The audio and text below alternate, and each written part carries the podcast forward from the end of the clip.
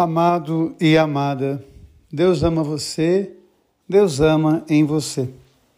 Tenho me deliciado e me alimentado com uma mística do século passado chamada Simone Veil, ou Simone Vaio, como alguns preferem. E esta jovem, que morreu com 34 anos, ela escreveu coisas maravilhosas. E mais do que isso, ela viveu coisas maravilhosas da sua experiência com Deus. E uma de suas obras foi intitulada pelo padre Perrin de A Espera de Deus. Quando eu leio hoje o Evangelho, falando das jovens que esperam o Senhor com suas lâmpadas acesas, eu me lembro de Simone.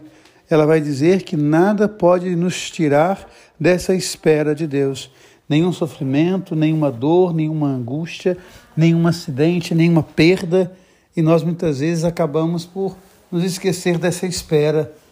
Acabamos deixando que se apague a nossa luz, a nossa esperança ou o nosso esperançar. E essa passagem de Simone tem me alimentado muito. E hoje, quando leio esse evangelho, a parábola das virgens ou das jovens que esperam o Senhor, e essa palavra vai dizer, Simone, que aquele servo que esperou o Senhor a noite toda, quando o Senhor chega, o próprio Senhor vai se tornar servo. O próprio Senhor vai servir aquele servo. Então, que nós possamos alimentar o nosso coração com essa espera de Deus. Que nada nessa vida nos tire dessa consciência de que nós somos de Deus e que Ele venha ao nosso encontro. Quando nós olhamos a leitura da carta que São Paulo escreve para você, ele nos fala da santidade.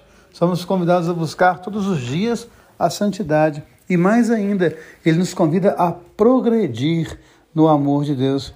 Muitas vezes nós nos acomodamos, muitas vezes deixamos de alimentar a nossa fé, muitas vezes nos contentamos com aquela refeição rasa de criança. O próprio Paulo vai dizer em uma de suas cartas: quando eu era criança, eu me alimentava como criança, mas quando eu me tornei adulto, foi preciso me alimentar como adulto. E muitas vezes nós nos contentamos com alimentação de criança na fé. Então nós somos convidados a pensar nisso, a progredir no conhecimento do Senhor, a progredir na santidade. Ele nos fala do amor ao próximo, Ele nos fala da santidade de nossa casa. A gente possa buscar isso cada dia da nossa vida, lembrando sempre que Deus ama você, Deus ama em você. Amém.